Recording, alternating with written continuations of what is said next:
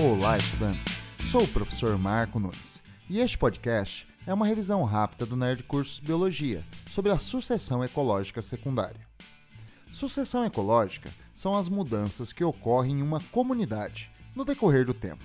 Há dois tipos, a primária e a secundária.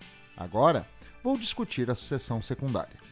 Esta sucessão ocorre a partir de um ambiente que já foi colonizado por seres vivos, mas que foi muito perturbado. Por exemplo, uma área florestal que foi desmatada e em seguida abandonada.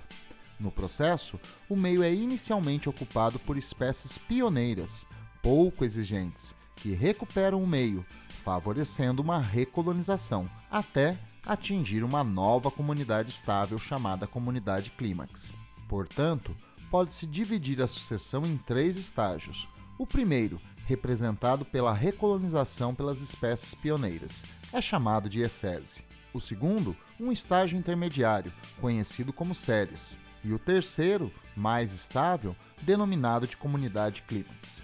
Mas atenção, a sucessão secundária não ocorre de forma idêntica ao da sucessão primária original, visto que dificilmente as condições biológicas e abióticas serão as mesmas.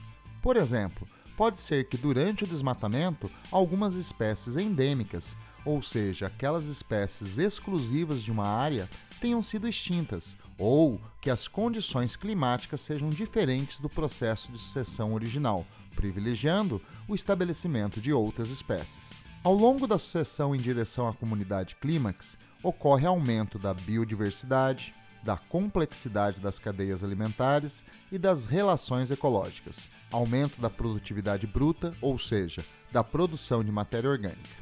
Porém, a produtividade líquida diminui, visto que, apesar da produção de matéria orgânica estar aumentando, os organismos estão gastando mais energia para sobreviver, em um meio onde as relações ecológicas estão ficando mais complexas e sobreviver requer um maior consumo de energia. A sucessão ecológica secundária ocorre de forma mais rápida que a primária, visto que já há na área impactada condições propícias à implantação de seres vivos, como, por exemplo, um solo já formado. Bom, é isto aí. Continue firme nas revisões do Nerd Cursos Biologia e bom estudo!